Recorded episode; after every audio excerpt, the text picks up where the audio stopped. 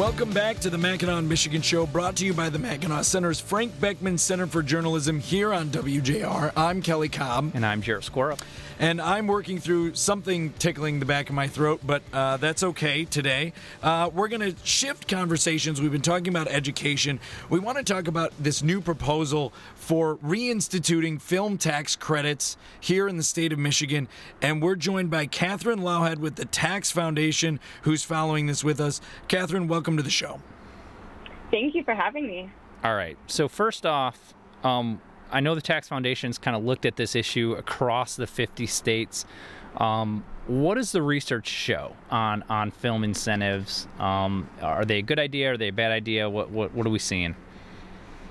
Well, you know, there's been numerous studies that have been conducted on the issue of film tax credits, and most of them find that there's very little return on investment and very little net economic benefit created by incentives there are numerous studies that have even shown that they have a lot of um, net negative benefits to states when you look at the amount of money that's spent and then the amount of money that comes back to the state being negative in return.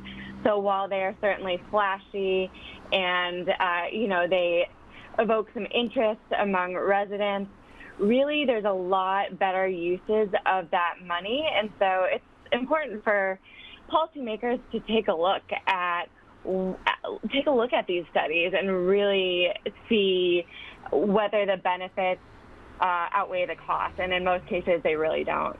Yeah. So, I mean, the arguments you usually hear from proponents are well, they just make sense. We we give money to filmmakers. They do a film. They're putting money back in. They're they're they're paying people, sure, but they're spending money on restaurants and hotels and all and all these things. So, so why doesn't that make sense? Why why isn't the money just going to people and being spent on those things, turning out to be a good investment? It certainly looks like it in the media. Well, you know, some of the jobs that are created are are oftentimes a lot of the jobs that are created by these, you know, film film productions coming into a state, they're very temporary in nature. So a lot of the people who are working on these programs are people who are temporarily coming from out of state, and they, these aren't permanent jobs in most mm. cases. And even when Michiganders are the ones who would be employed, oftentimes they would just be leaving other Michigan employers. So take a carpenter who may get hired to work to build a film set in Michigan under a program like this. That carpenter is very likely leaving another Michigan employer to work mm-hmm. temporarily on the set. And then when that film is over, they're likely going to go back to their regular job, uh, you know, doing what they would have done otherwise. So these aren't these aren't net new jobs in most cases. And while the jobs numbers may look good on paper, oftentimes there's a lot more to them than meets the eye, and a lot of them really are transient and quite temporary. Yeah, one of my colleagues, um, one of our economists, has said, look, if you dump just buckets of cash from a helicopter in across Michigan, you're going to get an economic effect. But the the question is, what could the money have better been spent on? And that's the the interesting thing on on incentives. So Michigan did have an incentive program for um, I think seven or eight years. Um, in total, spending five hundred million dollars. Um, and and I think what you're describing is exactly what we saw, which was you had you know 1,500 or so film jobs across the state. That went up by a few hundred as you're pumping in, you know, a hundred million dollars a year, and then when the program disappeared, it went right back down. I mean, is is it? on I guess in theory, if you build this industry and you you do just the correct amount of investment to build something long term, that's great. Um, but how hard is it to do that? I mean, you're, you're talking about the transience of, of these jobs. You're exactly right. You know, a lot of states are competing for this industry. You know, it it sounds good, it generates interest, but there's so many states that are trying to offer these lucrative packages, and there are film industry lobbyists that their sole job is to try to advocate and convince lawmakers to adopt these incentive packages, and then they threaten to leave as soon as there's any talk of reevaluating the incentives or, you know, cutting back on them. I know Michigan at one point capped the program at, I believe, $25 million, and that was enough for a lot of filmmakers to say, we're going to go somewhere else. And so you have to think about the long term, too. Like you said, you know, you can't just do this for one year and have any effect. It's really going to have to be something the state would have to support year after year after year. And if you're spending hundreds of million dollars on film tax incentives, you got to be thinking about where that money could go elsewhere. So those dollars are dollars that are not being spent on roads or schools, or you know they're just not being kept in taxpayers' pockets. Mm-hmm. And it's kind of ironic to me that at the same time that lawmakers are considering re-upping this program, there's a lot of um, lawmakers that are pushing to make the the income tax credit that, or I'm sorry, the income tax rate reduction that Michigan mm-hmm. is going to have this year temporary, where the attorney general is saying, you know, we that's just going to be a temporary reduction. We can't afford to keep that around year after year.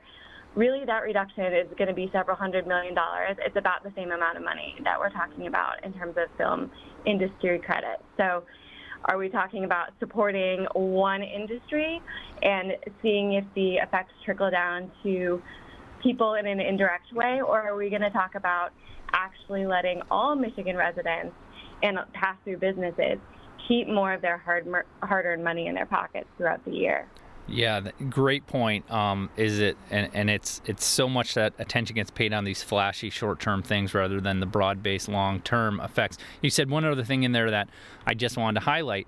So I, I've been around at the Mackinac Center long enough when we launched the program, and I can tell you the arguments then were, yeah, we got to make this investment, and then it'll build an industry, and then it'll be here long term and pay off, and then what it turned into was every year, nope, don't cap the program, don't cap the program, we need it forever. We see this in states like Georgia and California who are spending hundreds of millions of dollars mm-hmm. every year on their on their programs. And the argument that every state is doing it, so we should do it too, is the opposite on something like this because like you said, that is lobbyists going state to state saying, well, now Michigan's got an incentive, so you need more money in yours. Oh, well, now Georgia up their incentives. Well, Michigan, if you really want to compete with Georgia, you got to up it, and it makes everybody worse off off overall.